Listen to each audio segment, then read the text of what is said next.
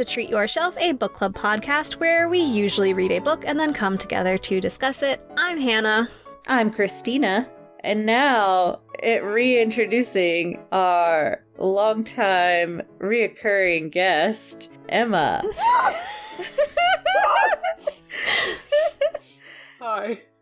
Hey, Emma. What a grand introduction I did. We're starting off strong, guys. You know, it's good to start off with a laugh with the subject matter that we're about to get into. Yeah, that's what I was going to say. This episode is going to be slightly different than usual. Uh, it is still slightly related to books. So, Emma, would you like to explain the topic of today's discussion? Well, we are talking about the Twilight Zone movie accident. That's basically all I'm going to say about it right now, because we're going to go into lots of details about it. And so Hannah did mention it's book related. There are currently two books written about it one called Outrageous Conduct by Stephen Farber and Marc Green, and the other one is Special Effects by Ron LaBrecque. There's a new book supposed to come out about it sometime in the future. I don't know about this book because one, it has the longest description of a book I've ever seen. and it also uses the phrase never before told story a lot, and I'm Mm. just holding these other two books right here, just hey. Yeah. Yeah. I don't know how you can say that, but anyway, uh, I believe that book is called Fly by Night by Stephen Chain. Anyway, I'll still be reading it probably once it does come out, Mm. but we will we will not be discussing it today in our discussion of the accident, but those are my two main sources of information for breaking down what happened. Mm-hmm. Great. Uh, just going forward, there are going to be some content warnings for this discussion and this episode. Definitely content warnings around death, specifically uh, the endangerment and death of children, gore, specifically decapitation. So just be wary. Don't ruin the fun. just be wary of the fun of this real event that occurred many years ago that people possibly know about already. yeah. Oh, all right. Well, let, let's let's say some more disclaimers here. One, I will give you plenty of warning when we get to the actual accident because there's a lot to talk about before, Yes. and there's even more to talk about after. So when it actually happens, I will say, "All right, it's happening." hmm And then number two, I'm just gonna apologize for all my nervous laughter Oh, Because- yes. Oh, same. Because if you listen to our last episode where I'm saying that this is the topic that we're going to do this time, well, when I was editing that episode, I was thinking, man, I really wish I had controlled my giggling while saying that we were going to be doing this topic. Because it's not something to laugh about. It's a very, very sad thing. But it's hard not to think about certain things that happen in the story which are actually ridiculous Mhm. and where all you can do is laugh because it's Mhm. just just unbelievable some of the things yeah. that will occur but then yes just in general nervous laughter i don't mean i don't mean it guys i do i'm i am very upset about this no, I do the same thing. I I definitely notice in episodes that whenever we get to more difficult topics, I do have a tendency to have nervous giggles going on. So I apologize in advance for that as well. so obviously we're the three most qualified people to be talking about this Yeah, well, I was going to say, let's go a little bit into our background with this and how we came upon this information. I don't know if you want me to go first or if you want to share your story of how you got into it. i'll go first because mine goes much farther back than hannah's Yeah. although Mm. So I first heard about it. I actually heard about it because of a YouTube channel that Hannah introduced me to Mm. called Pretty Much It, where they just casually mentioned it once. They're just like, oh man, have you heard about this? Okay, yeah, yeah, yeah. And so I was like, oh, this is right up my alley. Let's do a quick search. And so I found out about it. And so I find out that Vic Morrow and two kids were killed during the filming of the Twilight Zone movie that was filmed by John Landis. And so I had the name John Landis and Vic Morrow just always just in the back of my mind for a really long time. Mhm. And there would be plenty of times where I would watch something and then in the end credits see Vic Morrow's name and be like, oh, hey, he was the guy who was killed in the Twilight Zone movie accident. I wish I'd paid attention to the show so I knew which guy it actually was. I had no image of this guy in my head. Right. Mm-hmm. But uh, I guess, Hannah, do you want to now take up the story? Yeah, so Emma really enjoyed this show called Combat, a World War II show that starred Vic Morrow and Yes. was fantastic. She like chose certain episodes to have me watch. I think there were a lot more tears than she anticipated while I was watching this show. It got me very emotional in many, many episodes, but it's really fantastic and I would recommend watching it if you have the chance. And so, as I do, I was looking up the actors and just trying to see like oh what happened? What else were they in? And you know when you're looking up Vic Morrow then you see his death and and how that happened. So then I'm texting Emma all of this and of course she already knows all of this so it's not a surprise to her. And so that's how I I then came across it and then she got her hands on the books about it and I did Yeah, I- end up reading the special effects one I believe. Yes. Uh, So I Mhm. did I did read one of the books about it, but that was like a year and a half, two years ago now, It was three years ago. three years ago that I read it. So that is mine. Christina, how did you come across this topic? Because of you guys, I have no experience with this topic besides just like a quick cursory. I watched like one YouTube video about it. Okay. A really short YouTube video about it because I wanted to come here pretty blind and I wanted to learn from you guys and react. Mm, Yeah, so I'm ready to learn. yeah. So, yeah, I think Hannah and I are coming at this from the point of view as fans of Vic Morrow. We're going to talk about him after this is all said and done. Yeah. I guess we can get into it. Yeah. And Christina, if you have any questions, please jump in because I'm sure this is okay. This is this is a long story, hmm and there's a lot of people. oh yeah. All right, let's try to begin to some degree. okay, before the movie, this story starts in January of 1982, where a man named Terry Semel becomes the president of Warner Brothers, and he wants to bring in the top directors to direct movies for Warner Brothers. So he brings in Steven Spielberg, who had just directed Raiders of the Lost Ark. So he's courting Steven Spielberg, saying, Here's all these various things we have the rights to.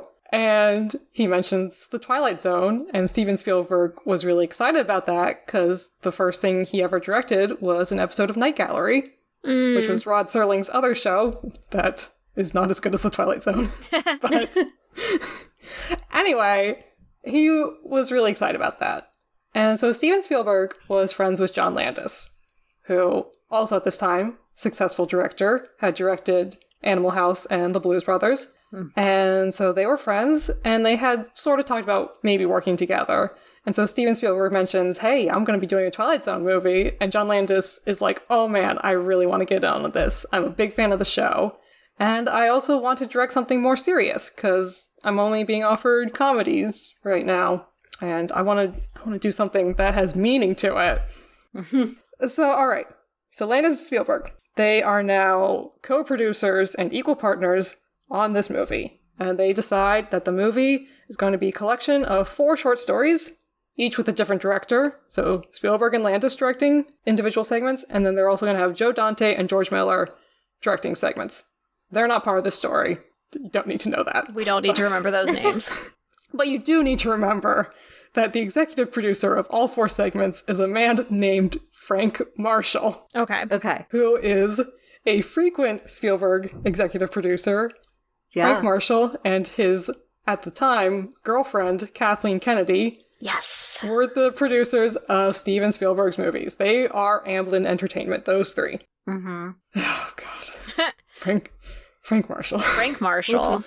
We'll get to him later. Kathleen Kennedy, who is now head of Lucasfilm. Yeah. She's she's not part of the story, but just like just remember she's part of the story. Yeah. Tangentially connected. She's there in the background. Yeah. Somewhere. All right. So John Landis wants to write his own script for his own segment. He gets to work on it. He finishes the first draft in April of 1982. And he decides that his story is going to be about a bigot named Bill who then becomes a victim of various horrible things throughout history, like being pursued by SS troops in Nazi occupied France and being a victim of the KKK in the American South, and then being in South Vietnam where he's attacked by American GIs. That's what a story. It, it does not sound like a good story. It's a story, Hannah, and it was written and it was submitted to the Warner Brothers studio executives for their approval. And so the vice president in charge of production, Lucy Fisher, uh, decided that she wanted to have a meeting with John Landis. And she was concerned that, you know, the racist bigot character was a little too unlikable and that audience wouldn't really want to watch the segment Hmm. you know. And and Landis said they were concerned that I painted Bill so harshly. His character was so ugly. They said he is so unsympathetic. Why watch the episode? What are you trying to prove?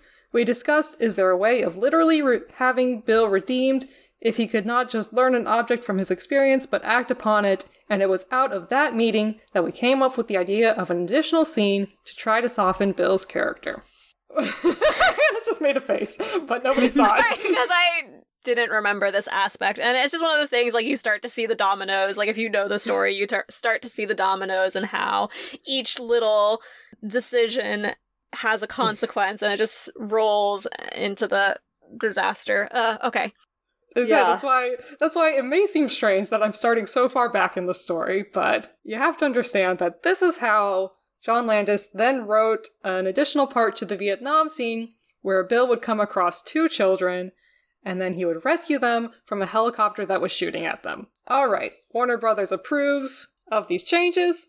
Let's do let's go make a movie. And there is no other way to make this character seem redeemable. No other way to rewrite this story at all. I mean, uh, why would you? Just I- add some children in it. It'll be fine. A big cinematic moment with a helicopter. Mhm.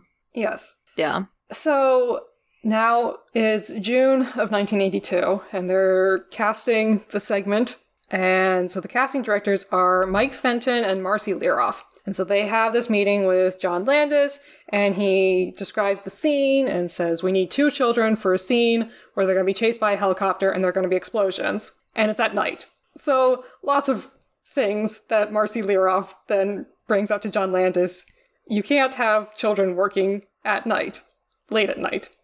And she also says that the scene sounded kind of dangerous. So, the California Labor Commission child labor laws at that time were that you couldn't have a child working for more than four hours a day or later than 6.30 p.m. So, this wouldn't really solve the problem, but the scene really didn't need to take place at night.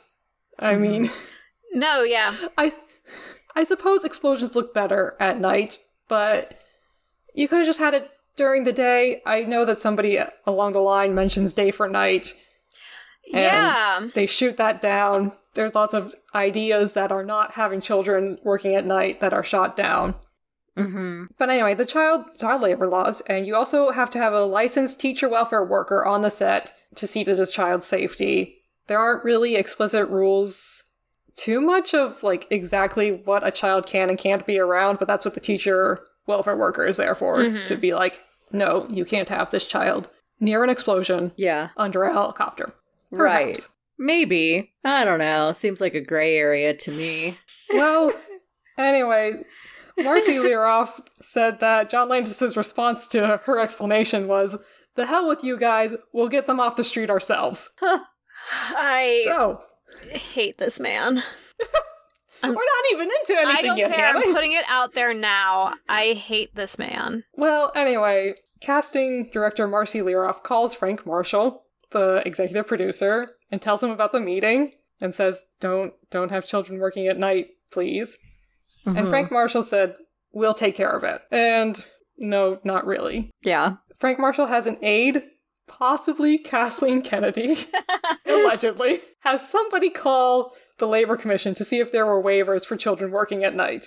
And no, there weren't. All right, Mm. end of that. We can't do this legally. So now the job of finding and eventually illegally hiring children fell to associate producer of the film George Folsey Jr., who is an important person in this story.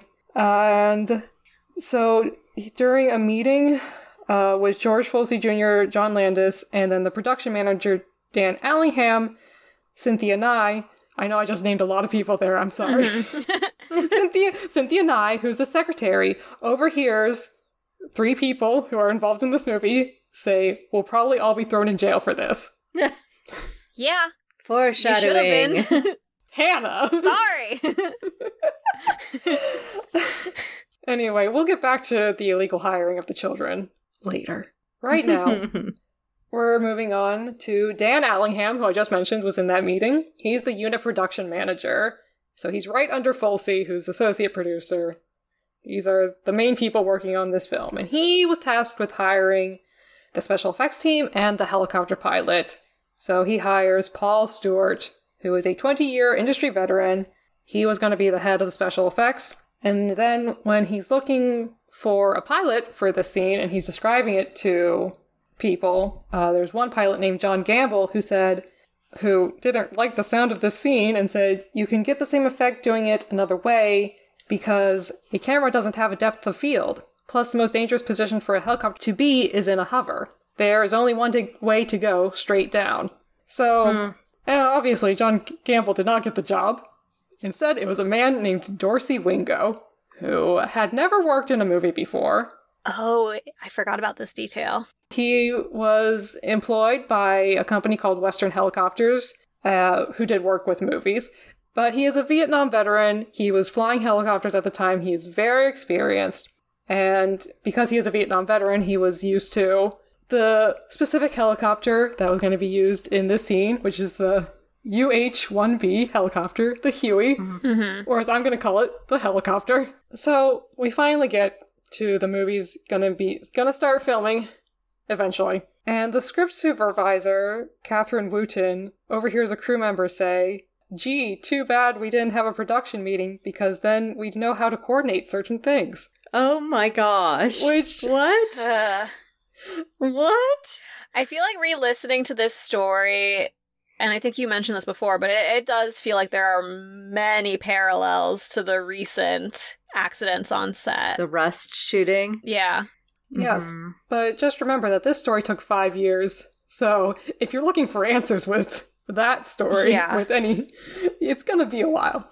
Yeah. So anyway, that's just that quotation is to showcase that the production was hectic from the start. But anyway, we're gonna talk about Vic Morrow a bit now. All right, so Vic Morrow gets hired to play the lead character, Bill, in this segment. So he was a moderately successful actor in the 50s and 60s. He tried to become a director in the late 60s. It unfortunately did not work out. And his acting career just did not go well after that. And he was at a very low point in his career. And so in July, he gets the part and he calls his friend Steve Shagan. Gets a call from Vic Morrow, and Morrow tells him, I'm doing a feature. I've got a whole segment to myself. It's Spielberg, man. And my segment, this guy Landis is directing. The guy's bananas, but it's a shot for me, a big shot. This may be it for me, Steve. Warner's promised me three films after this. Oh. And and Steve Wow. tells him, "Do the job and go home. They're all crazy. You know that." So oh. Hannah's hurting. Mm. Wow. But I, it's- it's important to note that, as you just heard, first of all, being in a Spielberg picture at this point is a huge deal. Yeah. mm-hmm. And especially for somebody who has just not been doing anything of note. Mm-hmm. That, How old is he at this point? well, that's a good question, Christina, because the one book claims that his birth year is 1931, and the other book claims his birth year is 1929. so, anyway, he is between 51 and 53. Okay. so he's not he's not a young man, but Mhm. he's not over the hill. I don't know. Yeah. Right. He like how long had it been since his last movie or television show? Had it been a while? So he had been doing things, but he had he hadn't been doing any starring roles. Okay, gotcha. Okay. All right. So he's in this movie.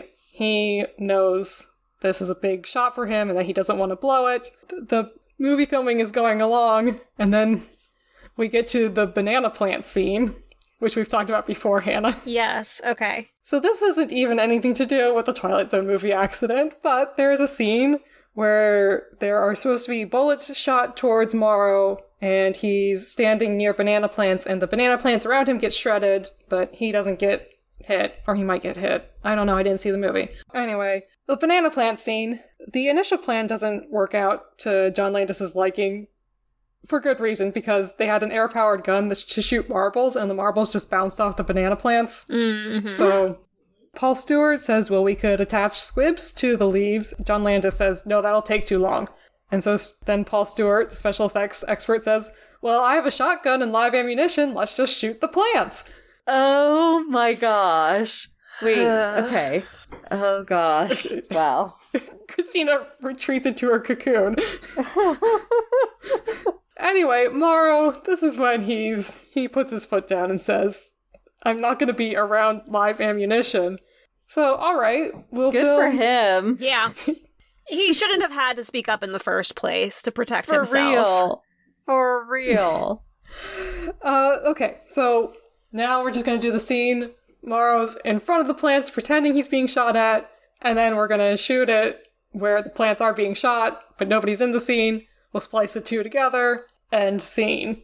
So now we're going to go back to the hiring of the children. Mm-hmm. So it's confirmed they can't get a waiver, so it's up to George Folsey to find these children. Yeah. So yeah, Folsey says that Marshall, Frank Marshall, agreed to the hiring of the children, and Folsey gotta find some children. He goes to his production secretary, Donna Schumann, who's gonna be important in the trial. They have been friends for a long time, and Donna Schumann's husband Harold was a psychiatrist who had connections to the Asian community, I think is how the book puts it. Okay. Vague Yeah. descriptions of things. Mm-hmm. Anyway, he calls a former associate named Peter Chen, who is a social worker, and basically just asks, like, hey, do you know about any Asian children who want to be in this movie? And Peter Chen's like, yeah, I have a niece named Renee, who is six years old. Oh, I forgot it was like his niece, and it was like a connection in that way too. Oh gosh. Yes. Peter Chen then also calls another associate, Dr. Daniel Lee, who has a seven year old son named Myca. All right, so we have two children, six and seven years old. It's awful. Uh, so Peter Chen is told by Folsey that the parents would have to accompany the children and that it would be between the hours of 7 p.m. and 1 a.m. So on July 16th, a driver picks up the families and they all go to the set and they watch the movie being made. And then John Landis meets the children. He's like, "Yeah, these are the kids. Like, I like it a lot."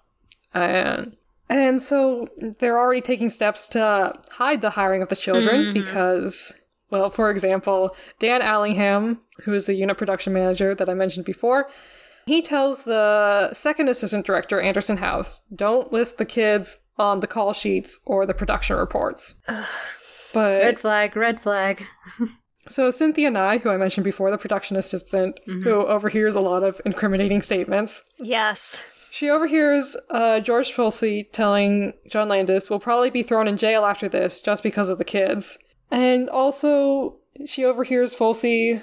She thinks he's talking to the parents and tells them it's going to be like watching fireworks. That and also saying that the helicopters and the explosions won't hurt the kids. They, it won't be dangerous.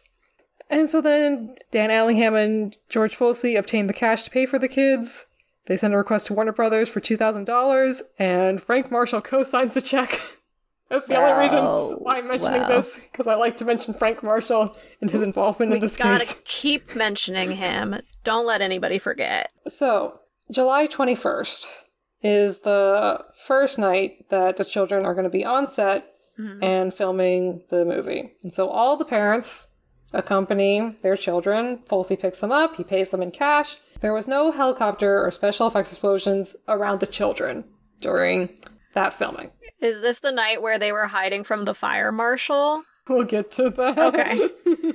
Okay. it's not funny, but it's It's it's it's not, but it's also Nervous laughter. Also on July 21st, Dorsey Wingo arrives to fly the helicopter mm-hmm. because there are scenes with the helicopter that day, just not with the children and the helicopter. And so uh, he does fly over the set, but he doesn't walk through the village set at any time during that day. So okay, yeah, Dorsey Wingo doesn't really go through the village or anything, but he does. He did talk with Paul Stewart, the special effects man, over the phone about what the final scene was going to be like in general. And Dorsey Wingo told him, "Whatever you're doing, just make sure that none of this stuff blows up to my rotors." All right, seems reasonable. Next day is July 22nd.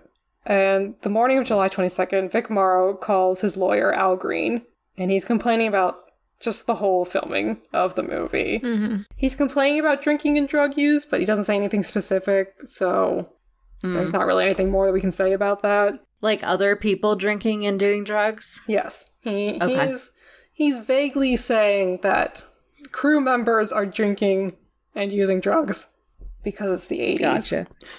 yeah. But okay, okay. So his, his lawyer sell, tells him, Vic, I've got no problem. I can pull you off right now. It won't be a violation of your contract. It will take me 30 seconds to take care of this with a telephone call. And Vic Morrow tells him, leave it alone. Because he knew he can't quit a movie. This would really hurt his career. Mm-hmm. And it's one day. Let's just get it over with. Right. So Hannah, on on the last day, Mm-hmm. There are fire safety officials for the explosions, and there's a man named Jack Tice who, at least one of the books says that Jack Tice moonlights as a teacher welfare worker. Oh gosh. So now everyone's concerned. Hey, if this guy sees the children, he will step in and shut down the hmm. production. Yeah. Well, as you all may know, he doesn't do that, so we don't really need to mention him anymore. But anyway, because everyone knows that this man is out and about, George Folsey tells the parents. Now, there's only one parent for each child who comes to the last scene because they were really tired from the previous night. mm-hmm. And so there are, there's Dr. Lee and Mrs. Chen. And so George Folsey tells them, if the firemen approach you, please tell them that you are not working for us. Say you are my friend. Ugh. Wow. Okay, so the first scene on July 22nd is Vic Morrow's going to pick up the children and run with them, and there are going to be mortars fired, and the helicopter's a good distance away. Mhm. And yeah, Mrs. Chen was a little concerned about that. She asked, Is this dangerous? And they were like, Oh no, it's fine. But the scene occurs. All right, we're taking a break. The next scene, we don't need the kids. They can go off and rest. So now there's the 11:30 scene, which involves the helicopter and explosions. And so no children. So there's water blasts uh, right under the helicopter.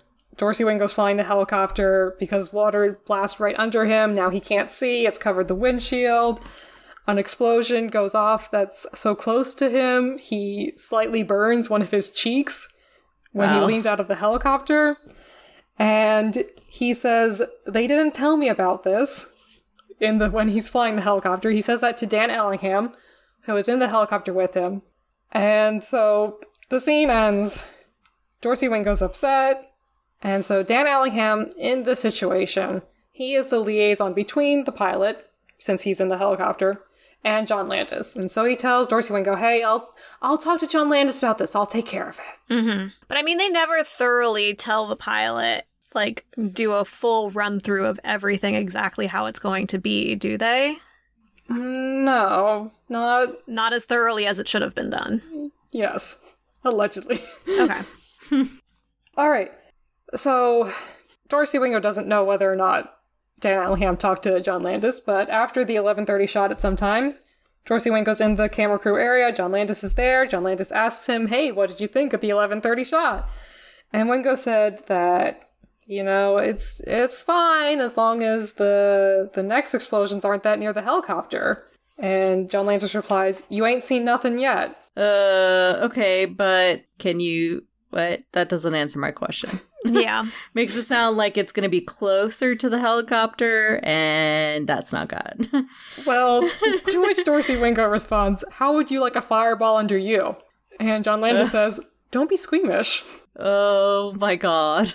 This guy is crazy. So, Paul Stewart, the special effects expert, is setting up the explosions for the last scene. He's setting up the mortars, and he's talking to John Landis, and John Landis wants a mortar under a structure that's known as the four legged structure, or the food drying shack, or hut number four, or several names. Mm-hmm. We're going to call it the food drying shack.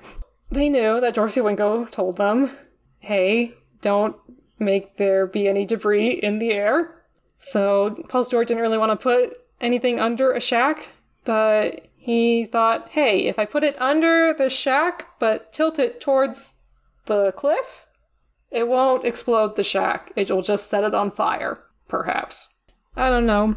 I'm not a special effects expert, but that does seem a bit sketchy. Oh my gosh. like there could shouldn't there be a different way to set something on fire than just a mortar? Isn't there a different method? Hannah, I don't know. Or was he just trying to do that so it was like behind Landis's back like, "Yeah, I set the mortar." And his plan was just for it to be on fire and Well, not. no, I think he he discussed with Landis like, okay, we're not gonna blow it up, but we're Okay. gonna have it here. Hey, look, we did it. Okay. Mm-hmm. So Paul Stewart goes through the village with Dorsey Wingo at 1.30 in the morning, and for some reason he tells him that they were considering putting a mortar under the food drying shack, even though it was already under the food drying shack. And Dorsey Wingo says, "Please don't do that. I told you don't. No debris, please." Oh my gosh. That is such a thing that people do though. Like they've already done something and then it's like, I was thinking about this trying to see like what their reaction is.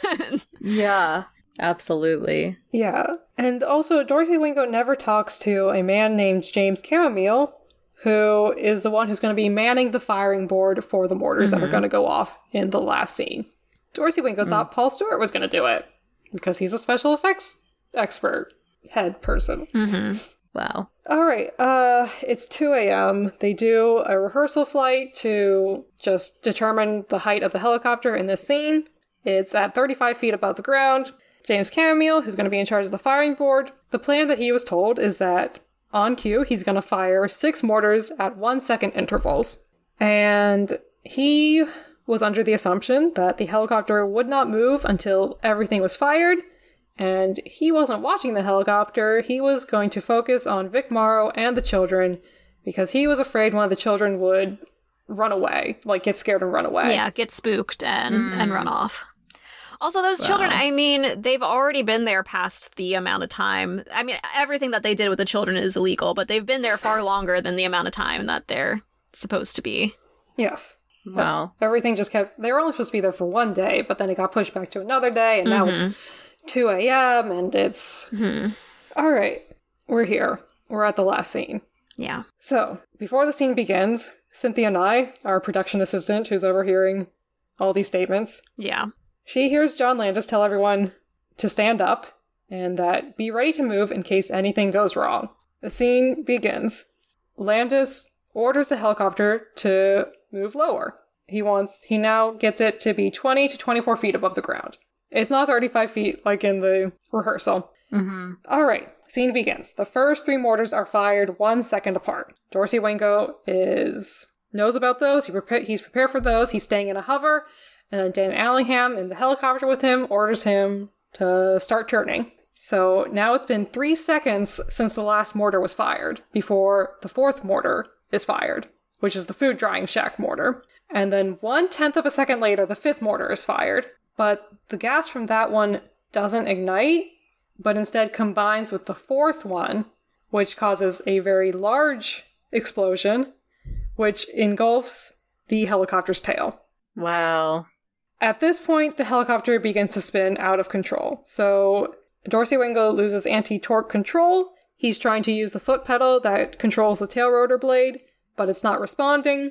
So the helicopter is spinning, and it eventually hits the ground, and the main rotor blade decapitates Vic Morrow and Myca Le, and the aircraft crushes Renee Chen.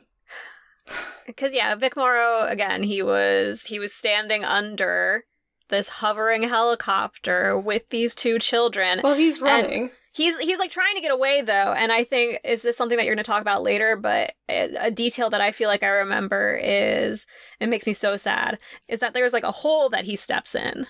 Yes. All right. It is. We are going to go back a little bit because that is important to mention, Hannah. So the scene is Vic Morrow running away from the helicopter with holding the two children. And so while he's running, he trips.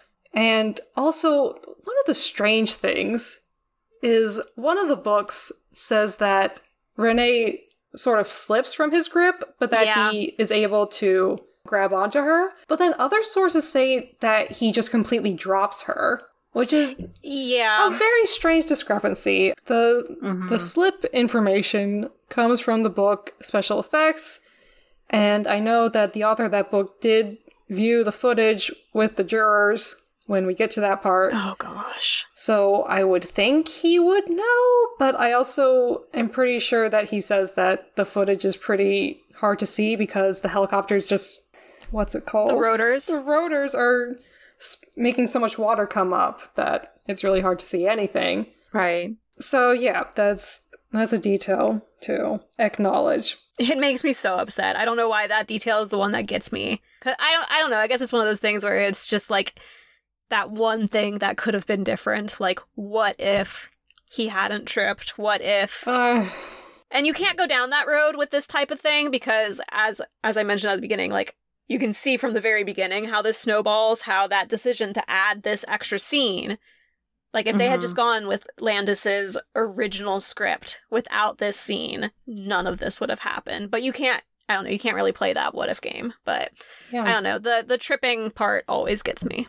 Right. So this whole scene that I just described, it's ten seconds from Yeah. action to crash. hmm And so there were six people in the helicopter, and none of them were severely injured. They were all Wow. fine. I'm, for the most part, I mean, they were all alive. All right. It's 2:45 a.m. when the first officer arrives on the scene, and Frank Marshall, who was there, had told everyone to go home. Oh There were there were still people there, but eh, it's a, it's a little weird to tell everyone to leave a crime scene. Anyway, Yeah. So, Tom Budds, who's going to be our main character, more or less, in this story, he is a detective for the Los Angeles County Sheriff's Department. And he received the call before 3 a.m. that uh, an accident had happened on a movie set and that three people were dead. And so he arrives at the site at 4 a.m. and he says, All right, I'm going to treat this as a criminal investigation Mm. instead of an industrial accident, which it might be because it's a helicopter crashing. So, right. Right. but there were only about a dozen people there when he had been told in the phone call that 150 people had witnessed the accident. That's so ridiculous. So I mean, they all know they've messed up. They all know that they have horrifically, horrendously messed up, and they're all just trying to save their butts at this point. Yeah. yeah. I mean, arrest Frank Marshall. Okay. we'll get to that, I guess. Um, and then, according to the book Special Effects, Tom Budds trips in the place where Vic Morrow tripped what? while oh. surveying the scene. no way. Which is such it's such a small detail and it's only mentioned in the one book, but just seems like something to mention here. And so he also finds cans of beer and vodka bottles, but it turns out that hmm. these are in the guest area. So, but for a long time, he's really trying to pursue. I'm getting a little ahead of the story here, but for a long time, he's really trying to pursue the drugs and alcohol angle because then it'd be much easier to be like criminal negligence, people were Yeah. drunk. But mm. in the end, I can skip to the end. There's no definitive proof that drugs or alcohol played any role in this story. Right. yeah. So Tom Budds is there, and then a man named Abdon Llorente gets there, and he is an investigator for the National Transportation Safety Board, or the NTSB, as it will be now now be known going forward. And their purpose is to determine the cause of the helicopter crash. That's Mm-hmm. their purpose in general. I think this might be getting ahead too, but when I was reading the special effects book, I did feel bad for the pilot specifically. I think I might be misremembering this, but was he one of the ones who like helped find the people, like Mm. find the children, find Vic That's- Morrow, and help get them? Okay, You're you're you're incorrect, Hannah. I think who am I? I think who that am was I Paul thinking of? Stewart who Okay, picked up one of the bodies. because I know there were descriptions of that, and that was just devastating to read. Was Yes. the the mm. people going in then and and trying to recover the bodies? Yes. Yeah. No, Dorsey Wingo, he gets out of the helicopter and he asks where where where are Vic and the kids? Okay, yeah, no, okay, that that's that's another detail that destroy. I I know I cried so many times reading this book, but that when he's just asking what like where are they? Did they get out? Like it's devastating. Yeah. You also have to remember, as I said, that only one parent of each child was there, and that these people now have to go home to their spouse and tell them Yeah. what happened. So Awful. that's really bad. Okay, so Tom Budds, he's getting his evidence, coroner, police photographer, everyone's there. He then allows Abdon Llorente to take the helicopter and debris and evidence so he can do his investigation. And he and Llorente tells Budds, like, I'll share my information with you. We'll do this together, guys. Nice. Yeah. And Tom Budds finds out that uh, the helicopter pilot wasn't severely injured. He did go to the hospital. mm-hmm. He was, you know, shaken up, slightly injured. Oh, for sure. And and Tom Budds says, "I want him here. I need to talk to somebody. There's nobody here." Oh my gosh. Yeah, because they send everybody home. Not the detectives, the people trying to cover this up. But Frank Marshall. yeah. Frank Marshall. So Tom Buds gets a lot of good information from Dorsey Wingo. He gets uh, the information that Landis ordered the helicopter to go lower. And he says, I knew there was going to be explosions, of course. I knew nothing about the location of the explosions other than what had happened previously. All the blasts were close, close enough to concern me that it was a risky thing to film. I told Paul Stewart I was concerned about debris, and finishes by saying, It was only said we're going to blow the village, and indeed they did, and right out from under me. So, Well, I feel like he like made an honest effort to try and get them like he made his concerns known Yeah. and they didn't heed his professional advice. That's why I do have, I think, the most sympathy for him out of every single Mhm. person that is involved in this because, Yeah. yes, he could have easily done more. I. I mean, I don't know what he could have done aside from walking away from it when he realized how unsafe and how underprepared he was for it. yeah. But I don't know. He's the one I have the most sympathy for. Well, okay. So, Tom Budds, he says, I at least have a child endangerment case at this point. Mm. For sure. Anything else, we'll find out in the future. Right now, it's a couple days later, and we're going to talk about Vic Morrow's funeral. I don't know if you remember this part, Hannah, but. I I don't, but I bet it'll come back to me as you're talking about it. Well, I gonna- feel like pieces are already coming back. We are going to turn to an article called In Harm's Way Vic Morrow's Death on the Set of the Twilight Zone movie by Dick Peabody. Dick Peabody was Vic Morrow's co star on Combat. He played Little John. Mm-hmm. And so he, he wrote an article for the Mountain Democrat about going to Vic Morrow's funeral. And here's what he has to say. The next day, Barbara Turner called. She was Vic's first wife and the mother of his two daughters, Carrie and Jennifer, actress Jennifer Jason Leigh. Even though divorced from Vic for 16 years, Barbara felt obliged to guide her children, who were in their teens, in arranging Vic's funeral. She asked me to be a pallbearer and to help the girls in any way I could. Carrie and Jennifer wanted Rick Jason, their other co star from Combat, and myself to give the eulogies. I rode with them to the funeral and sat with them in the section of the chapel reserved for family. Moments after we arrived, an audible shock wave of reaction from Vic's friends and coworkers who came to pay their respects grabbed my attention. A thin, bearded man was coming down the aisle, seemingly unable to walk without assistance. He was supported by a woman and another man, Mrs. John Landis and George Folsey Jr., the production manager of the Twilight Zone movie. The bearded staggerer was Twilight Zone director John Landis. His stooges helped him to the lectern, and he began a rambling eulogy. Unplanned, unrequested, unwanted, and shocking to Vic's family and friends. His mere presence at the funeral was offensive to them. He did this, presume- presumably, on the advice of his attorney. The most Oh my god. The most obnoxious remark he made, among many, was that he was proud to have directed Vic in what Vic himself considered the best performance of his career. Oh, good grief. No. Vic's girlfriend and his ex wife Barbara both said Vic thought the movie was a piece of S, which is how it's written in the article. I'm not just censoring myself. For... and he was ashamed to be connected with it. John Landis's eulogy sounded more like a promo for the film. Wow. hate So, that man. yeah. Uh, John Landis also goes to the funerals of the children. And it's just like, just, just stay away. Just, Yeah, just, that is not a space for you. so it's upsetting. Like the children shouldn't have even been legally tied to you. Like, don't go to their funerals. I mean, I guess if it was from his lawyer, I guess that. Uh, That's Makes- bad lawyer It's- advice. I mean, I, I, I guess it's trying to show that Look, he's here. he's sympathetic. Yeah, it's it's unfortunate. All right. The first thing that's going to happen is that the parents are going to file wrongful death hmm. lawsuits, of which course. we're not going to really talk about the civil suits cuz they're not resolved until the criminal investigation is solved. But the one thing we're going to mention is the Warner Brothers attorney's response to the Chen family lawsuit where they said the risk, if any risk there was, was knowingly assumed by the decedent, Renee Shinyi Chen, From the child. from the six year old child, knowingly assumed the risk. If there was a risk, we're not admitting if there was. wow. Ugh.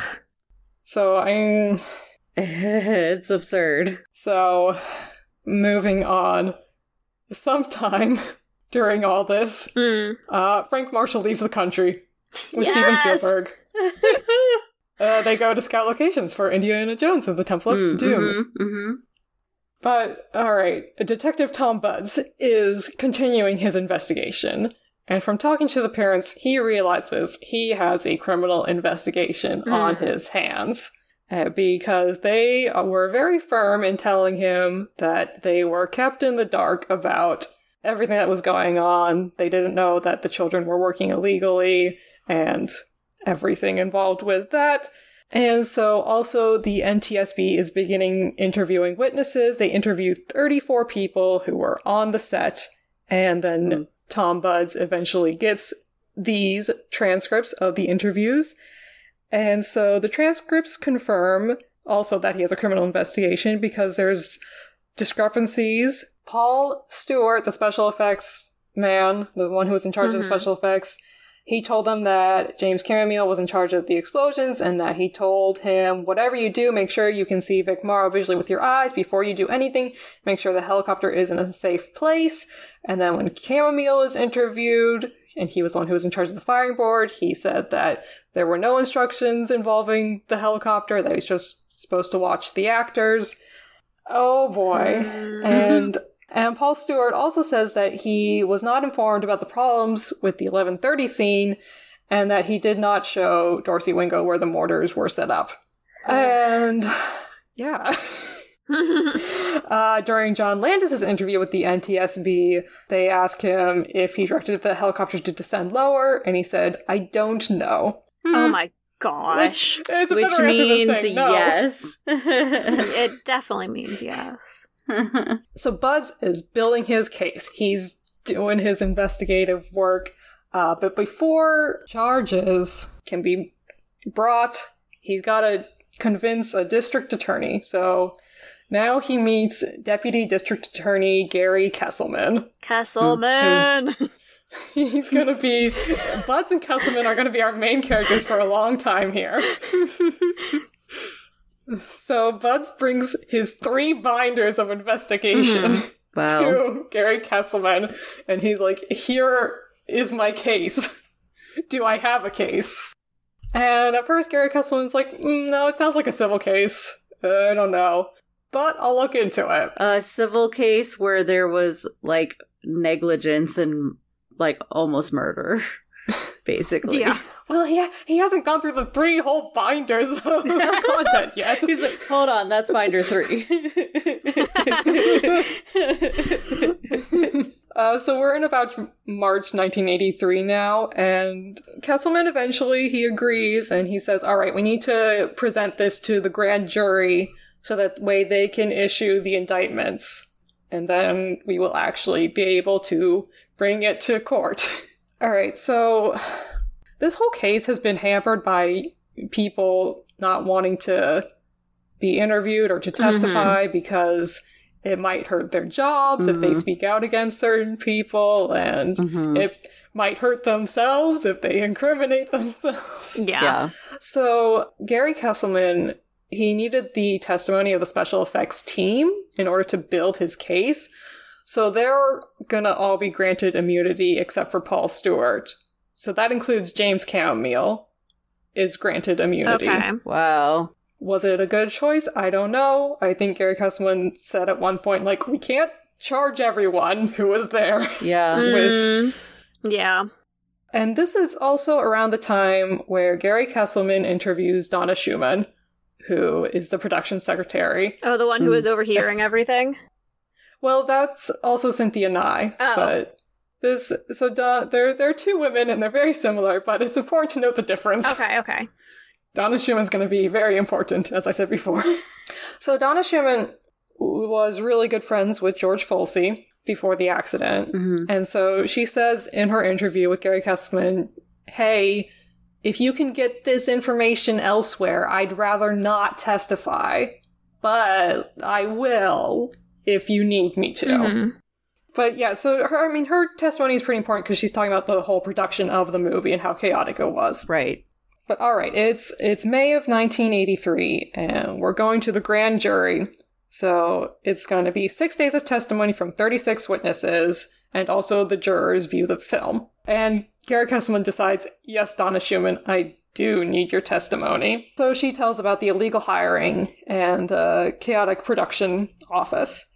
Well, it goes pretty well, I guess, because at the end, Kesselman argues that John Landis, George Folsey, Dan Allingham, Dorsey Wingo, and Paul Stewart should be indicted for involuntary manslaughter, and the grand jury votes to issue the indictments. Wow.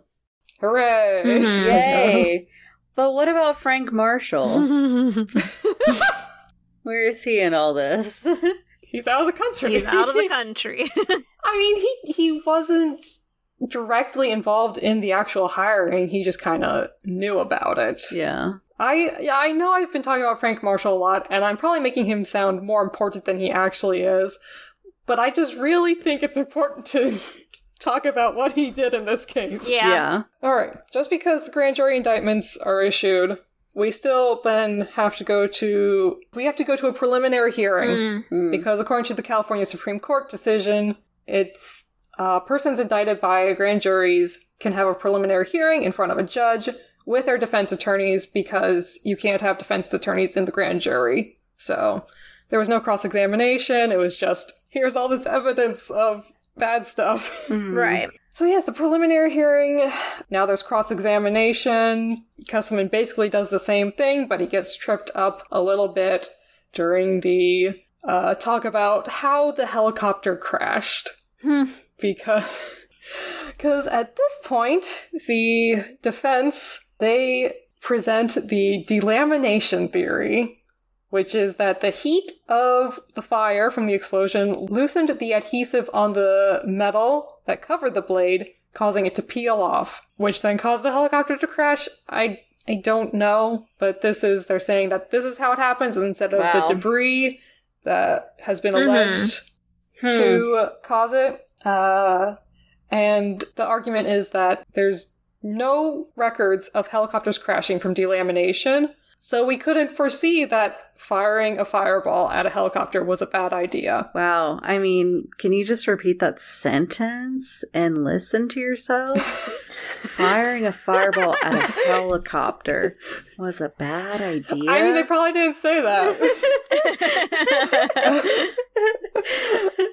But at the end of the day, Castleman and the judge agrees with him that to prove criminal negligence, you don't need to prove how the helicopter crashed. Okay. So no, so nobody has to prove exactly how the helicopter. That's not crashed. necessary in this case. It's not. That's The fair. defense's strategy was also to blame James Camille for the helicopter crash. All right, so there's the hearing, and then there's appeals, and there's everything. At the end of the day, the grand jury indictments stay, Mhm. and we're going to go to a jury trial. Mhm. okay. But before before the jury trial, Gary Kesselman, our district attorney, Mhm. in November of 1984, the Los Angeles Police Commission and the U.S. Immigration and Naturalization Service raid a dance club called the Club El Gaucho. Oh God. Gary Kesselman is a financial investor in the Club El Gaucho. Hostesses at the club are arrested because they are suspected of being in the country illegally, and one was observed in an act of lewd conduct with a patron. oh. oh boy. So, Gary Kesselman, he's just a financial investor. He says he has nothing to do with day to day operations. And he's also convinced that John Landis's attorney, Harlan Braun, set up the raid, which he didn't. Like, I'm pretty sure. I, I don't even have to say allegedly. I'm pretty sure he did not. I don't. I don't know if anyone set up Gary Kesselman. Oh gosh. Gary Kesselman thought he was set up. He set up himself. I mean, one of my notes that I had written down was that I was on Kesselman's side for a really long time throughout the upcoming events until like one final like idiotic thing that he did. we'll get there, I guess, but like Anyway, even though Gary Kesselman claims his innocence, he does go to the district attorney's office and says, I will leave this case if you want me to. mm. And they say, No, we are behind you, Gary. We got you. God. Okay, that's November n- 1984. So much time has passed. We're now skipping to August of 1985. okay. Wow. the trial is coming up. It's going to come up soon. But this is when a judge suggests a plea bargain negotiation. Mm. So John Landis, Dan Allingham, and George Folsey's attorneys meet with Gary Kesselman, and they say that those three would plead guilty to a felony conspiracy to hire the children legally if the district attorney did not argue for a sentence longer than one year. Hmm. And that also this proposed plea included that all charges would be dropped against Dorsey Wingo and Paul Stewart since they had nothing to do with the hiring Mm. which is actually really nice. Uh, Yeah. A nice thing to do. For them, yeah. Yeah. Yeah. I always like I feel like I definitely am sympathetic towards the pilot, Dorsey Wingo, for Yeah. sure. Definitely. Uh, so Tom Budds doesn't even want to think about this because he's been investigating this for three years. He has them. They're gonna go to trial. Mhm. Gary Castleman is a little worried. You know, acquittals can always happen. Right. It's always a possibility. And also, he wouldn't argue for a prison sentence longer than a year anyway, I think, is what he says. Uh, but anyway, Gary Castleman brings it to the district attorney, Ira Reiner, and Reiner tells him, no, we can, imp- we can prove involuntary manslaughter. This'll be fine. Don't accept the plea bargain. So, no plea bargain. But this might also set in motion the actual events that take Gary Kesselman off the case. Hmm. Because around this time, Gary Kesselman is taken off the case. now, why he was taken off the case is a mystery. oh. There's several things that are proposed. Perhaps the district attorney's office thought, oh, he's considering this plea bargain. His heart's not in the case anymore. right. Perhaps it was Gilbert Garcetti becoming chief deputy uh, district attorney, and he didn't really like Gary Kesselman. Mhm. Perhaps. Or perhaps they wanted a district attorney who could better handle the media because they knew that there would be. What?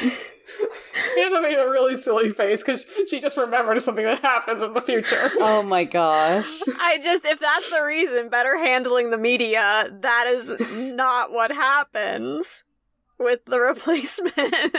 well, you don't know. You don't know how bad Gary would have been. I guess. I, hmm, okay. oh. But they know that there's there's going to be a lot of media attention, and they know that Hollywood attorneys are going to be good at handling the media. They don't want just the prosecutor standing there and not handling the media or saying anything at all. So, We say should be, apparently, but not all are. well, just don't know. we do know. So, th- this is when Leah D'Agostino is assigned the case. Now, I don't want to be mean to Leah D'Agostino. Mm, She had never lost a case as a prosecutor. mm. And she was very passionate about her job. She loved being a prosecutor, and as I said, she was very good at it. But she's also suddenly being assigned to a case that's been worked on for the past three or so years, and now she has about a year to prepare for it or less. Wow. Yeah. So it's not great for anyone involved.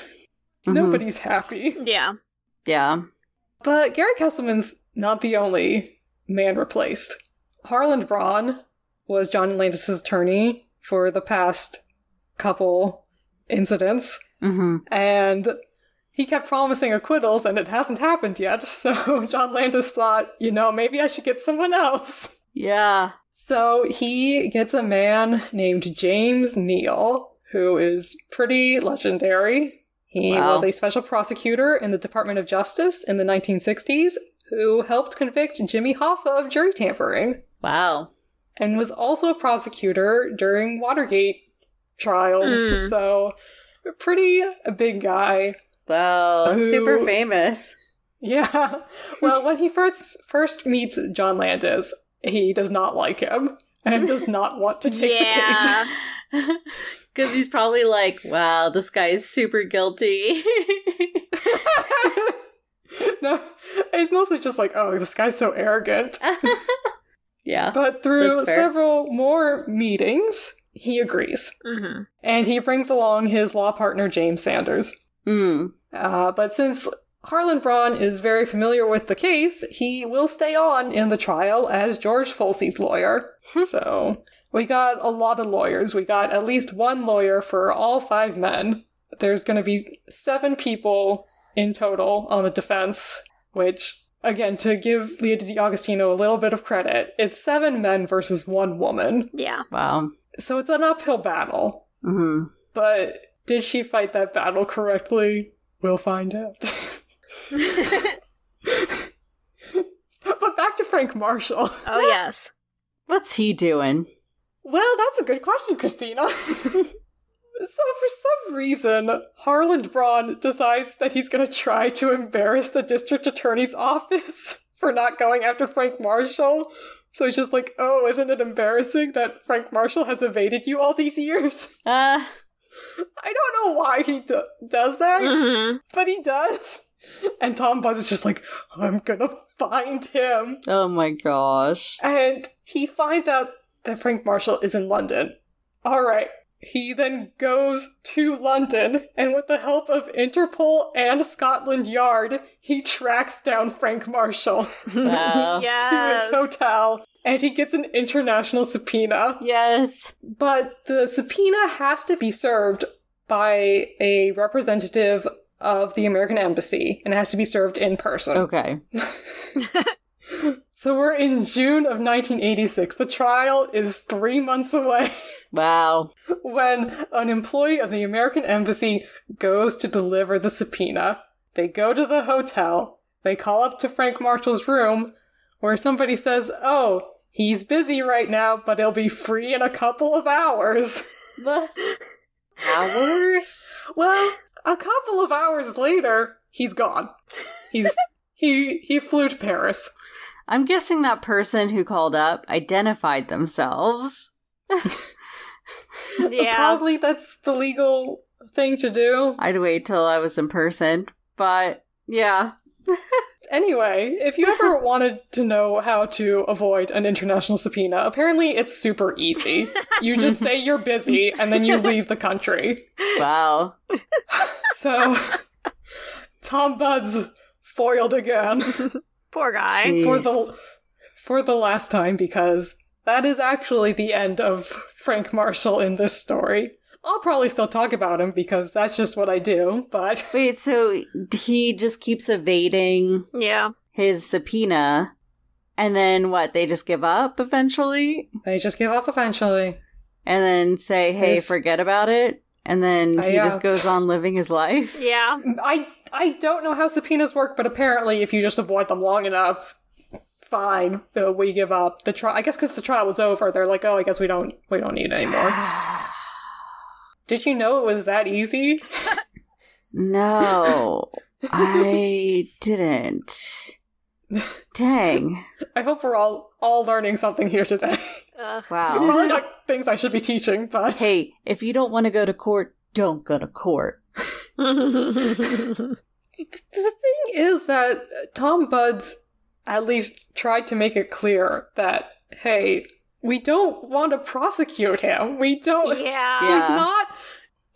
He's not going to be on trial. We just want to talk to him. Yeah, sure.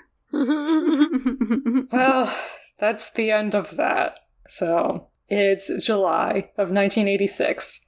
Leah D'Agostino, she's preparing her case. And she begins some conversations with Donna Schumann, who I mentioned before Mhm. several times, and decides she is the perfect first witness for the trial. And so Donna Schumann, she writes a memo to Leah D'Agostino with some incriminating statements, and then two weeks later, she writes another memo with more statements. Hmm. So her statements include uh, George Folsey responding to her question about the penalty for using children without permits, which he said a slap on the wrist and a little fine, unless they find out about the explosives, and then they'll throw my butt in jail.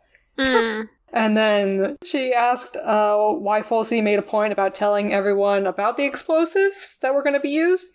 And he said, with all these explosives on set, you should advise everyone so that you're covered in case something were to go wrong. Mm. And then also the John Landis stating, we're all going to jail. We're all going to go to jail. So Donna Schumann had not given this information at the grand jury or the preliminary hearing Wow. but she now she wrote it down in a memo so that way now they can turn this over to the defense because that's the rules of discovery you can't Right. just bring unfortunately you can't just bring evidence on people You can't just surprise. Yeah. Yeah. but now it's september of 1986 and the trial is actually beginning it's four years after the accidents wow. we're beginning the trial. And Leah DiAgostino gives her opening argument. She talks about the children were hired illegally so that no one would learn about the inherent danger of there being a helicopter and explosions, and that if they knew about that, that would prevent the children from being used at all. Uh, she says that the 11:30 p.m. explosions should have alerted everyone to the danger of further scenes. Mm-hmm. She says that John Landis ordered Paul Stewart to put a mortar under a hut, which would create debris. And then she makes a mistake because she uh, quotes Dorsey Wingo in one of his statements that he made to the NTSB, and she wasn't allowed to present that information. Hmm. And she's arguing, oh, I thought he said that to Tom Budds, so it is admissible. And then she asks for a recess to go to her office to check her files. Oh And the God. judge the judge says, I think it is up to you to be prepared on the opening statement as to the origin of the statements. Ah. we haven't even started yet. Yeah. Amazing. Uh, but she argues that the scene could have been done without sacrificing any artistic reality, without sacrificing any human life. Yeah. I think it probably could have. All right. James Neal's opening argument. He says the scene as planned and rehearsed was not reckless, that not one of these gentlemen intended to hurt anyone. Not one of these gentlemen is guilty of criminal negligence. And then also continuing to blame James Camomile for not looking at where the helicopter was while firing the mortars. Hmm. Wow. All right. First witness for the prosecution Donna Schumann, the production secretary. She describes the chaos of the production. She talks about George Folsey and his phone calls to the parents, which were fairly misleading and didn't give them all the information. Uh, she says the quotations, which I said previously, that were in the memos. And the por- importance of these quotations was that they directly linked the children and the explosions together Okay. because the quotations that I talked about previously from Cynthia Nye were mostly just, oh, we're going to get in trouble for hiring children illegally. No, Right. Mm-hmm. we're going to get in trouble for hiring children illegally and then putting them next to an explosion. Well, now we get to the cross examination where Donna Schumann is asked why she hadn't given these statements before during the preliminary hearing or the grand jury. And she answers, I wasn't asked the question by any of the attorneys. Hmm. All right. But then, follow up question why was there several weeks delay between one memo to the other? Yeah. And she says that she had already given the information to Gary Kesselman four years ago during his investigation, which would mean that Gary Kesselman withheld evidence from the defense. Wow. oh boy. Yeah, uh, so Kesselman finds out that night that his career is being ruined as on the first day of the trial. It's not the first day of the trial, but the first day of witnesses being called. yeah. hmm So uh, Kesselman and D'Agostino are talking now, and Kesselman asks D'Agostino to check my notes. I gave you all my notes. Check my notes of the Donna Schumann interview. And D'Agostino's insisting, like, oh, I I know it was somewhere in these notes. Come on, Gary. Like, she totally told you this. He's just like, I would have written it down if she did. Oh, Yeah. Oh, boy. Ugh. so anyway, now Gary Kesselman is going to be subpoenaed as a witness. Yeah. The court's trying to clear this whole debacle up. And so Gary Kesselman says on the stand, but without the jurors present at the moment for some reason. It's weird. And he says, I have no recollection of having these statements imparted to me. Hmm. Anyway, uh, Donna Schumann's cross examination continues, and she then says that Gary Kesselman told her prior to the grand jury that he would withhold her evidence to not tip his hand to the defense. so she's just digging that hole even deeper. Well, Did Donna Schumann tell Gary Kesselman these statements, and Gary Kesselman just forgot? hmm I don't know. Nobody really knows. Yeah.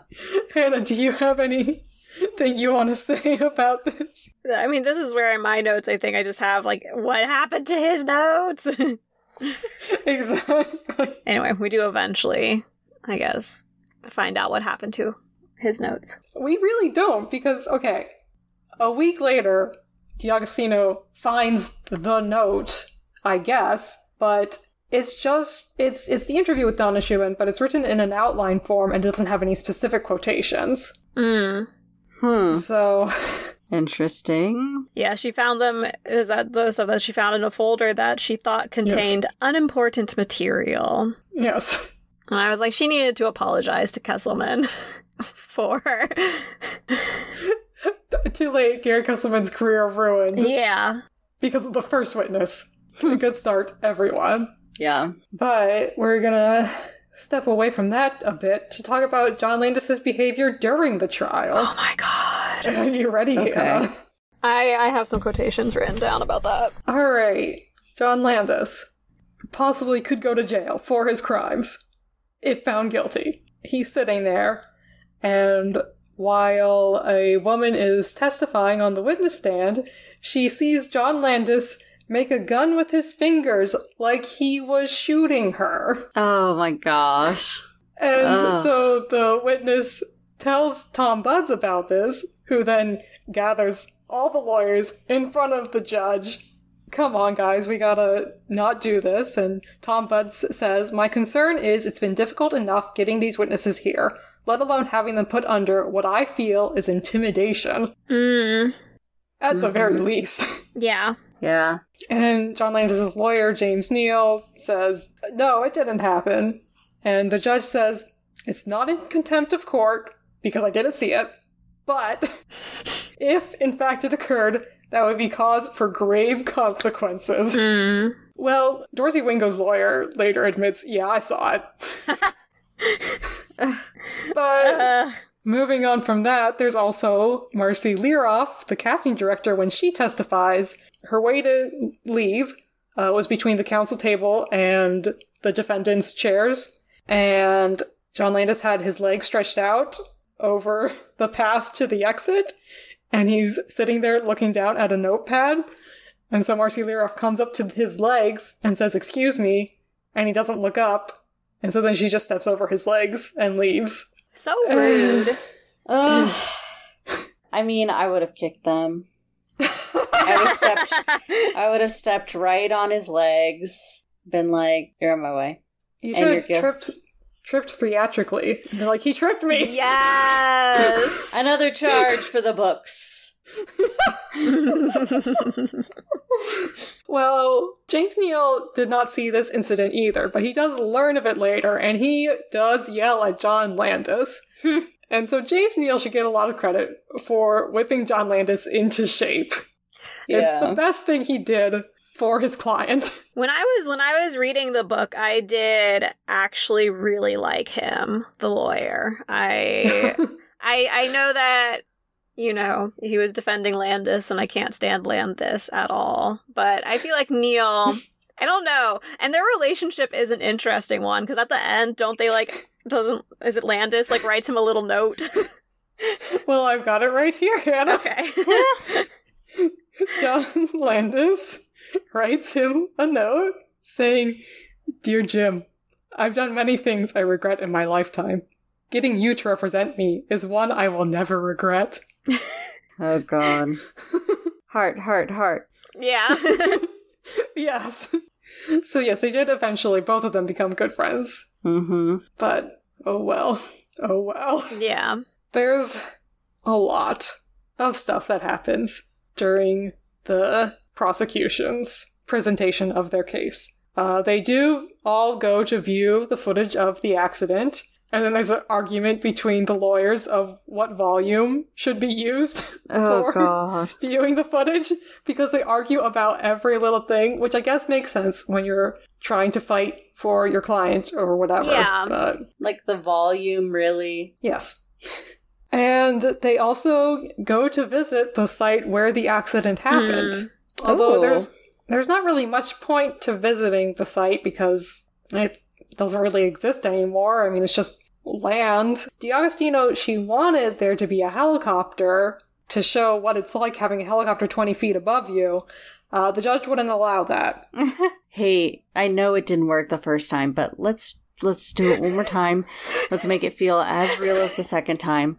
You know, let's even have some bombs going off, okay? I really want the jury members to really feel what was going on. I mean, that was kind of D'Agostino's strategy of I'm going to tell you every single detail of every single thing that happened. I'm going to teach you how to make a movie.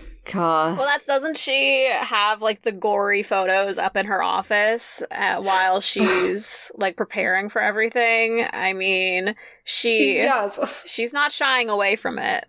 Yeah, she wasn't allowed to present the photos of the aftermath of the accident, but she just had them on the wall behind her so that way when anyone would ever visit her, that's the first thing they see is just dead bodies. hmm Well, But back to the visit to the accident site. D'Agostino was pretty upset that people were joking around, but they were there for two hours. So eventually, you know, you just like, you get restless. Yeah. hmm but Hannah, what does Leah D'Agostino do? I was gonna say, I mean, it's kind of funny that she's saying that people are getting restless and not paying attention. There's like a sheriff there with a horse, and she just randomly decides that she's gonna ride the sheriff's horse at the crime scene.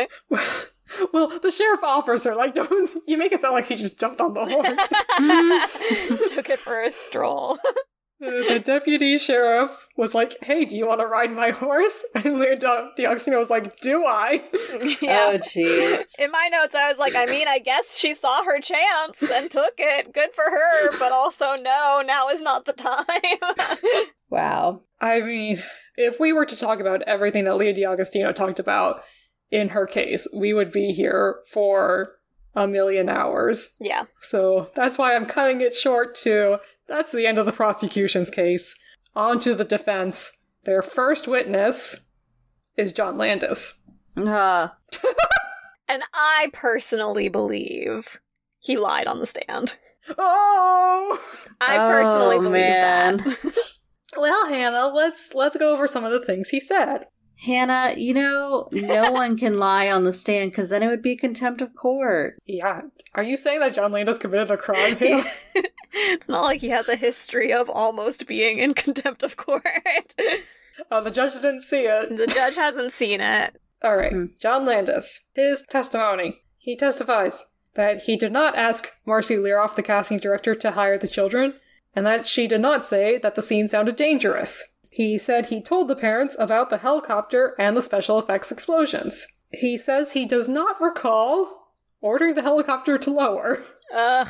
Hmm. Wow. And uh, Hannah, you're not gonna like this. Yeah. And and James Neal didn't like it either. He did not want John Landis to testify that John Landis and Vic Morrow Talked about that they this is why I'm like he's just such a liar. he's like he and Vic Morrow talked about him stumbling as he was carrying the children away. That that wasn't Yes. just like an accident like that he just that the ditch just caught his foot wrong on uh, when they were recording when the accident happened. No, he's trying to be like, "Yeah, we talked about adding that into the scene." It's just to be like, yes, we rehearsed everything, we planned everything. Wow. Yep. If Hannah can recover from that, we can. Yeah. All right, and the defense continues to focus on the delamination theory, Of course. and that's what caused the crash. But the judge reiterates that if there is recklessness in this case, the consequences need not be foreseen, other than that explosions took place and brought down the helicopter. It is enough that the defendant should have foreseen the possibility of some harm of the kind which might result from his act. But they're still arguing, hey, delamination has never happened before. They didn't know it would happen. Hmm. We have a metallurgy expert testifying who has this really well put together study that he did. Whatever, it's a lot of stuff, but we we don't need to know how the helicopter crashed. But it is it's a convincing argument. Mm. Right. All right, we're going to get to Dorsey Wingo is going to take the stand. Mm. And the rest of the defense did not want Dorsey Wingo to testify because he could say some really bad things about all of them. Yeah. Like the truth. Yeah.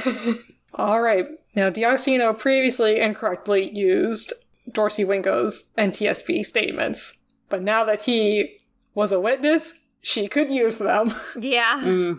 Another reason why they probably didn't want him to take the stand. Yeah. Because, yeah, he says quite a few things. First of all, he says that there were planning meetings that included John Landis, Paul Stewart, and Dan Allingham when he had never testify- testified about these meetings before. And Mhm. also, nobody else testified about these meetings. so, it's kind of weird that suddenly this is a thing. Yeah. Wow. Uh, he says that John Landis and Paul Stewart told him about the explosions in the planning meeting when, in his NTSB interview, he said, No one ever pointed out an explosive, a bomb, a firebomb, as they were explaining them to me. And then he says something pretty bad. He says that he talked to Vic Morrow and warned him that if there was any change in the noise of the helicopter, that he would know that something would go wrong and that he always also needed to keep an eye on the helicopter Mm. even though he's trying to run holding two Holding children two tiny children. Yeah. away from explosions. Explosions. Yeah. Anyway, Leah D'Agostino is able to rip this apart. saying that he's blaming the victim. Mhm. And, and Wingo is not helping himself here because Lee D'Agostino, in her cross examination, says, Where did you expect Mr. Morrow to run with these two children? And Dorsey Wingo says, Away from the helicopter. He had over five seconds between the time that the sound of the helicopter changed and it impacted. Oh Over yeah. five seconds. That's that's a perfect amount of time to run in water. Yes. It's hard enough running on land. And I do believe he was running away from the helicopter. I mean, Lee D'Agostino gets gets some points there. She gets some points taken away when she's telling Dorsey Wingo that he doesn't actually have PTSD oh, that made me so mad. when he does. he was diagnosed with PTSD after the Wow. accident. Love that. well, you win some, you lose some. Sometimes at the same time with the same witness. so that is the briefest summary of this trial. It's April 15th, 1987. It's over. 100 days of testimony. Finished. Wow. hmm Time for closing arguments. Leah D'Agostino gives her eight hour closing argument. My gosh. I'm just like, I really hope I never have to be on a jury. Right? How can you talk for eight hours? How? Her, her main theme is that elements of the scene were inherently dangerous, and that should have been recognized. She points out that if John Landis is telling the truth, that means 24 of her witnesses are lying. Mm. And she cites that the fundamental requirement for criminal negligence is that the defendant either knew or reasonably should have known that his act tended to endanger life. Defense closing arguments. They focus on nobody knew that the scene was dangerous, and it had been planned properly. Allegedly. Hmm.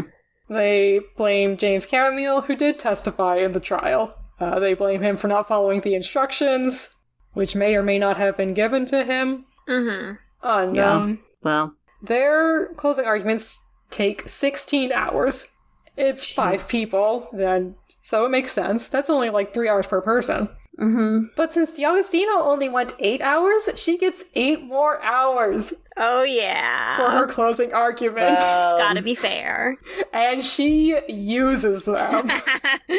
Jeez. and Leah D'Agostino, yes. I've, I've said many times, she didn't have to prove how the helicopter crashed. Mm-mm. But the defense did have a very flashy presentation presenting their theory on how the helicopter crashed. hmm And she wanted to, Upstage them. yo, and she, and she did. she comes in to court with a bag, a grocery A bag. grocery bag. There is a potato in this bag. There's also a straw in this bag. Hannah, will you please describe what happens All during right. her closing argument? So she she takes this bag of groceries and she like sets it on the stand, I believe. yeah, the witness stand. Yeah, and so she she grabs the potato and she grabs the straw and then she like stabs the straw into the potato and then she says if a little 90 pound woman can do this with a straw and a potato think what a round piece of bamboo can do to a rotor blade Hmm. Okay. same thing Still don't really know what you're talking about. Can't really picture it still. I'm pretty sure the judge says, uh, please disregard. Yeah. But she she went for it. yeah. I, wow. yep The jury begins its deliberations. they do. They do. They really do. hmm And they come to a couple of conclusions. they believed that the defendants did not know that what they were doing was dangerous. hmm They also believed the parents had sufficient information about what was going on. And they believed that Donna Schumann was lying. mm. Yep. And this leads to the not guilty verdict on all counts Wow. on May 29th of 1987. so ridiculous What? What? And uh, I gotta keep reiterating this is the tiniest fraction of what happened during this trial. There's so many things I skipped over. So many antics. So many Leah D'Agostino talking to reporters and telling people Wait, I have I have one written down. how guilty she thinks everything is. if I was a member of the jury, I'd take the defendants out and hang them. Wow. is something she said to the press. Again, if that's the reason they replaced Kesselman with her, or like one of the potential reasons, like it did not pan out. She did not speak well to the press. yeah. Not a once. Yeah. Well, she spoke to the press though. she spoke to them. She spoke to them too much, I think. mm-hmm. Mm-hmm. It was a case. She comes off as very unlikable in the book, in both books, in every account of the trial. So maybe she's just unlikable. It's hard to I- say though, because I mean, you have to think about the time period and the fact that she is a woman, and I'm sure that she's facing so much sexism and has to Mm. work so hard to even have gotten where she's gotten. I just think there's a lot of pride. I think she's just incredibly prideful and just can't let go of her pride. And and through so much, like there was so much where she wasn't even really conferring with Kesselman, even though he had spent so many more years with this case, so much more time with this case, and she just wasn't consulting him at all and was just doing things her own way. I think there were like plea deals that were happening and she was annoyed that like other people made them happen instead of her. So there's just like a lot of pride. Yeah, Yeah. it's it's not good. And one of her, I mean, the Donna Schumann was really the only example I gave, but there are several times where she's presenting witnesses, and then they get caught in some sort of discrepancy, and instead of just moving past it, she just doubles down and is like, "No, I'm gonna bring five more witnesses to." Say that they're telling the truth or whatever. It's Yeah. just Yeah, she brought way more witnesses than Kesselman was planning on.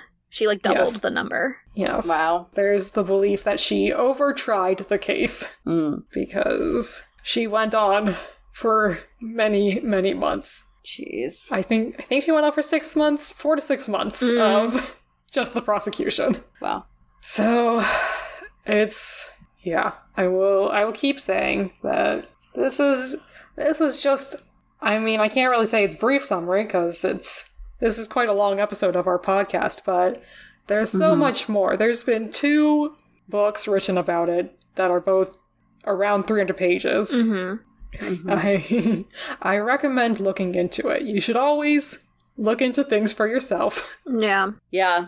Agreed. That's always what I hope to get across in this podcast is read critically, Mm-hmm. look at situations critically. Don't just read a headline and think you know what's going on. Yeah. I mean, our reviews are pretty great and pretty accurate, but yeah, you know. So, I mean, that is as as brief as I could summarize it. I could talk about this all day. Do you know um do you know what the results were of the civil trial? Uh, it's settled out of court, Oh, okay. Okay. So as I mean, common. that was kind of a win, I guess. Well, yes, but then like the end of the one book was basically saying that the child labor laws ended up getting relaxed instead of like strengthened.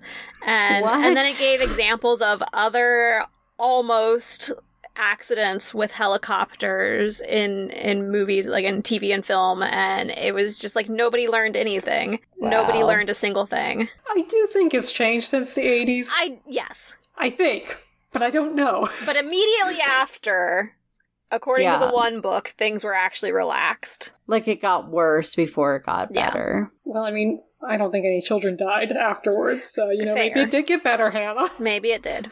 Yeah. I mean, it's nice to think that maybe something good could come out of it, like stricter labor Yeah. laws or uh, more accountability, and to see it get worse directly afterwards is never a good a good feeling. Yeah. Anything you have in your notes that you want to add, Hannah? Do you want to talk about what happened to Gary Kesselman after the trial? Oh my gosh. Okay, so this is where in my notes I wrote, Oh my gosh, Kesselman, I was on your side. Why were you meeting with a sex worker in your car, you idiot? Yes. Gary Kesselman got caught in his car. oh my gosh. He blames the stress of, you know, having his career ruined Mm-hmm. Makes sense. Makes sense.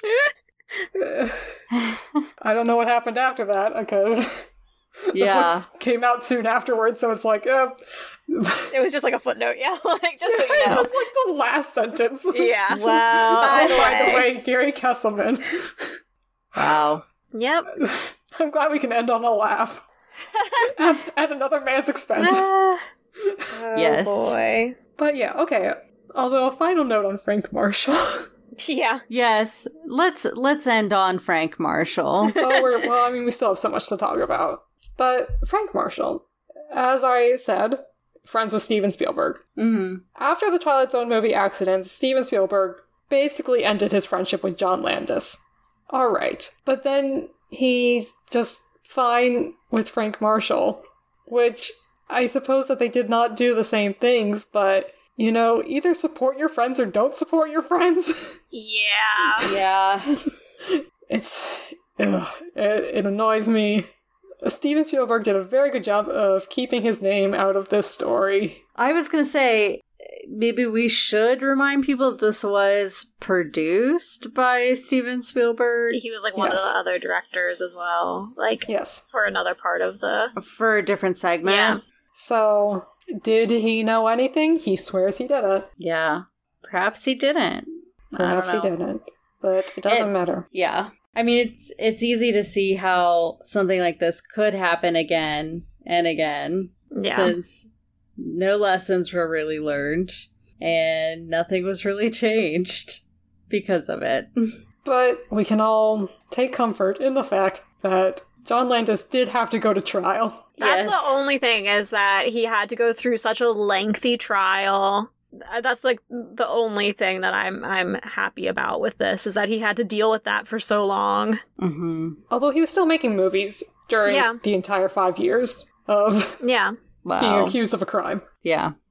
Because who cares? If you can make a movie, make us a movie. Yeah. hmm well, we may have come to the end of this episode. Mm. But before we end, does anybody have any recommendations? Ay, ay, ay. I do. this is a really incredibly like loosely related recommendation. It's just another nonfiction on another infuriating topic. Is is the connection that I made here? It's Let the Record Show A Political History of ACT UP New York, 1987 to 1993 by Sarah Schulman. Uh, so, like I said, this is another thing that's going to get you really frustrated with everything. It's about the activist group ACT UP uh, during the AIDS crisis and everything that they did to, you know, try and make things better for people with AIDS and, and all of the different things that they had to go through. And it is kind of funny how everyone is like making fun of the CDC right now when we were like recording this with how like their rules are just like making no sense anymore. Mhm. and and I was already like prepped to be enraged by the CDC from reading this book because of so many things that they just did during the AIDS crisis. There were a lot of actions that the group took against the CDC because, for one thing, um, the CDC wasn't even really recognizing any symptoms that women had from AIDS, Mm. so they wouldn't include that in their definition of AIDS. They Wow. wouldn't allow women to be included in any of the trials for any types of medicine, I, simply just because it's like, well, they could get pregnant. Don't want to deal with that. Uh, and it's like, Wow.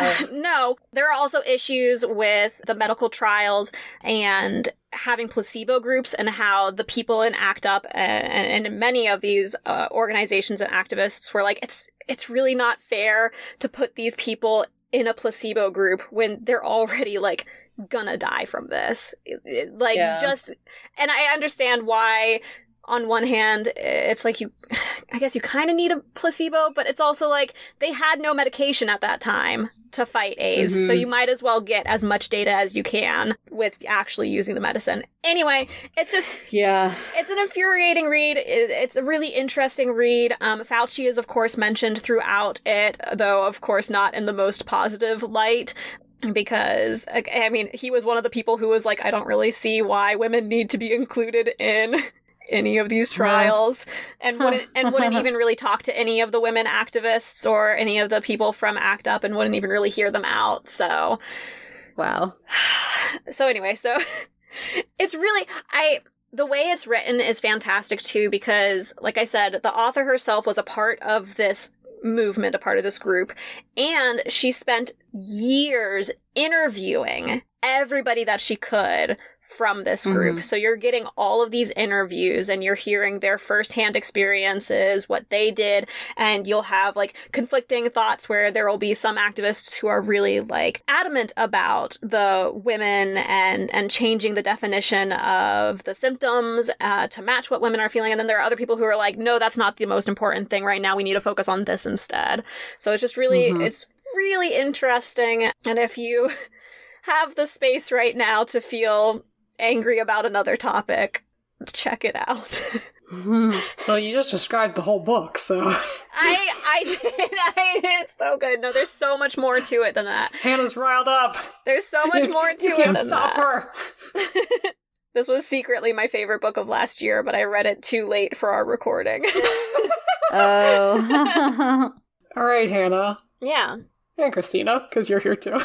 I am here in spirit and physically. do you want to do a little Vic Morrow career retrospective? Oh, sure. So, we kind of mentioned at the beginning, it's really unfortunate that he's most known for his death. Yeah. hmm Anyway, I think he's actually a really great actor. Yeah. And so I've put together some recommendations of things you can watch. It's basically in the order of the least effort you need to put in to the most effort. Okay. Amazing. So if you just want to get a sense of who he was, he's in an episode of The Rifleman called The Angry Gun. He plays the villain of the week. Okay. It's great. I also love The Rifleman. Hannah knows that. Yeah. It's one of Emma's favorites. it is. So, so that's just real quick, like 25 minutes. There he is. Great. okay. He's also in an episode of Bonanza called The Avenger. Okay. Now, a few things about Okay. this episode. It was a backdoor pilot for a TV series that would have starred Vic Morrow, which hmm. unfortunately, Hannah, we did not get a Western about Vic Morrow just going Ugh. around the West doing vigilante justice. Man. Wow. But also, this episode is in the public domain because there's like 30 episodes of Bonanza that are just in the public domain for some reason. Okay. Interesting. they like didn't renew the copyright on 30 out of the 600 episodes. So, Weird. So you can very easily find that. There's also the first thing that he was in is a movie called Blackboard Jungle, which was surprisingly really good. I Okay. watched mm-hmm. it. I Okay. was so prepared for this 1950s movie about rock and roll corrupting our youth. Mm. but it was not that. It was more like teachers don't have the resources that they need to What? teach students and they don't have the Yeah. support they need and so they just kind of give up and then the students just kind of get even more out of hand and it's this terrible cycle Wow. I feel like that might be depressing for Hannah to watch. Yeah. a little too timely. Yeah. so many decades later. well vic morrow is basically the main antagonist of that movie and he's great he plays a teenager and he's like definitely in his Oh, 20s man. never looked young it's okay wow. Oh my gosh. All right. I briefly mentioned that he tried to become a director. He directed a movie called A Man Called Sledge. And I Hmm. watched this movie because it's a Western. Because of. Okay. Hannah, this movie has everything going for it. okay. It's directed by Vic Morrow. It's a mm-hmm. Western. It mm-hmm. stars James Garner and Dennis Weaver. Okay. If hmm. anyone could like this movie, it's me. Yeah. It's not great. Aww. Wow. the story is that he made the movie and then it was taken from him and edited to shreds Ugh. and So I don't know if it would have been a good movie if he had final cut on it, but it probably would have been a better movie. That's frustrating. I did Yeah. really enjoy like the middle 40 minutes of the movie, but then Mm. the last 30 minutes were really bad. okay. Yeah. but I still kind of liked it. Like I would rewatch it. I think the movie does look nice and the acting's good, but the overall story is not. Okay. Yeah. And finally, we got to talk about my favorite show, which our Hannah already talked about, Yeah. Combat. That's kind of how I became more obsessed with this story than I already had. Because Mhm. as I said, I read the Wikipedia article, had the names in my back in the back of my head for years. Whatever, I can move on with my life. And then one night I can't sleep, and Mhm. I decide to watch TV because that's always a good idea. Mhm. It's 2 a.m. Mm-hmm. and I turn it on, and there's a show called Combat on, which I had never heard of. And I'm watching it, and I'm like, this is so good. Mm. And I watched the whole thing, and I loved it. I loved all of it. I didn't love all of it. There's some bad episodes, of course. Overall, it's very good. it's a very consistently good show. And so I've That's good. I recommend the show highly. I think the first episode of the show is a pretty good representation of the show. So if you like it, you should continue watching it. There's a lot of things I like about the first episode. The ending's a little weird, but that's okay. It's okay. the show gets better. If you just want to watch individual episodes, you don't really want to watch the whole show, but maybe you want to check it out. Uh, the two part episodes are really good. The Long Way Home is the first episode I ever saw, and it's probably my favorite episode. I've watched it a lot. And then the two part episode, What Are the Bugles Blowing For, is also really good. Hannah, you never saw that one. Okay. We should watch it. and then the episode, Hills Are for Heroes. Vic Morrow directed this two part episode. So he's not in it very much, but he directed it. And so I don't really want to recommend it because it's the best episode of the series. So I don't want you to watch that and be like, let me watch the whole series now. And then it's not as good as that one episode. Wow. But it's so good. It's really good. I'd love to review it if anyone's out there reviewing it in a podcast. If anyone's starting a combat podcast, call me. Invite Emma. Oh my gosh. So that's it. We've gone on long enough. I just I didn't want to end entirely on all the sadness. I wanted to Right. Mhm. give you all something to check out. Yeah. That won't make you angry like Hannah's recommendation. or like this entire podcast. Yeah. Yeah. But that is all I have to say. Other than, I guess, Hannah, will you tell us what we're reading next time? Yeah, so we're kind of coming full circle uh, with this podcast, and we are attempting to read our favorite books again. Speaking for myself, I kind of failed spectacularly at this the last time. At least you read your book. that we did this. Um, so let's see if we can do better this time. I have a bunch of different types of books uh, that are my favorite, but I decided to go with a pretty recent favorite book. It's called The Darkness Outside Us by Eliot Schrefer. It's about these two young men from rival countries who are sent on a rescue mission to this distant moon and so the the sister of one of the guys was on this expedition to Titan, uh, and she hasn't been heard from in years. But then her distress signal was tripped, so they're going on this rescue mission. Immediately, things are like a little iffy because he wakes up and he doesn't really remember even getting on the ship. Like he knew he was going to be on this mission, so we just kind of go from there. I am taking a bit of a chance with this because it is YA, and I know at least for Emma, that's possibly her least favorite age range, I guess, uh, when it comes to books. Or at least she hated the YA books uh, from when we were growing up, which is pretty fair. Uh, We grew up in the worst age of YA, we grew up in both the worst, but then also like when it was booming. the most iconic age, which is why it was so bad. Yeah. Twilight. trash became popular, and so people just kept writing trash. No, I am curious because I personally think that this book reads like it reads like YA, but I think it does read like slightly more mature. Um, so I'm just curious to see what you all end up Hmm. thinking about it. Okay. Yeah. Can't wait. Alrighty then. Well, thank you for joining in on this not at all lighthearted episode. Check out our Instagram and Twitter, uh, or feel free to email uh, your thoughts and opinions to us. We would love to hear from you. All of our contact information can be found in the show notes. Thank you to all our listeners out there for continuing to listen. And until next time, don't forget to treat yourself.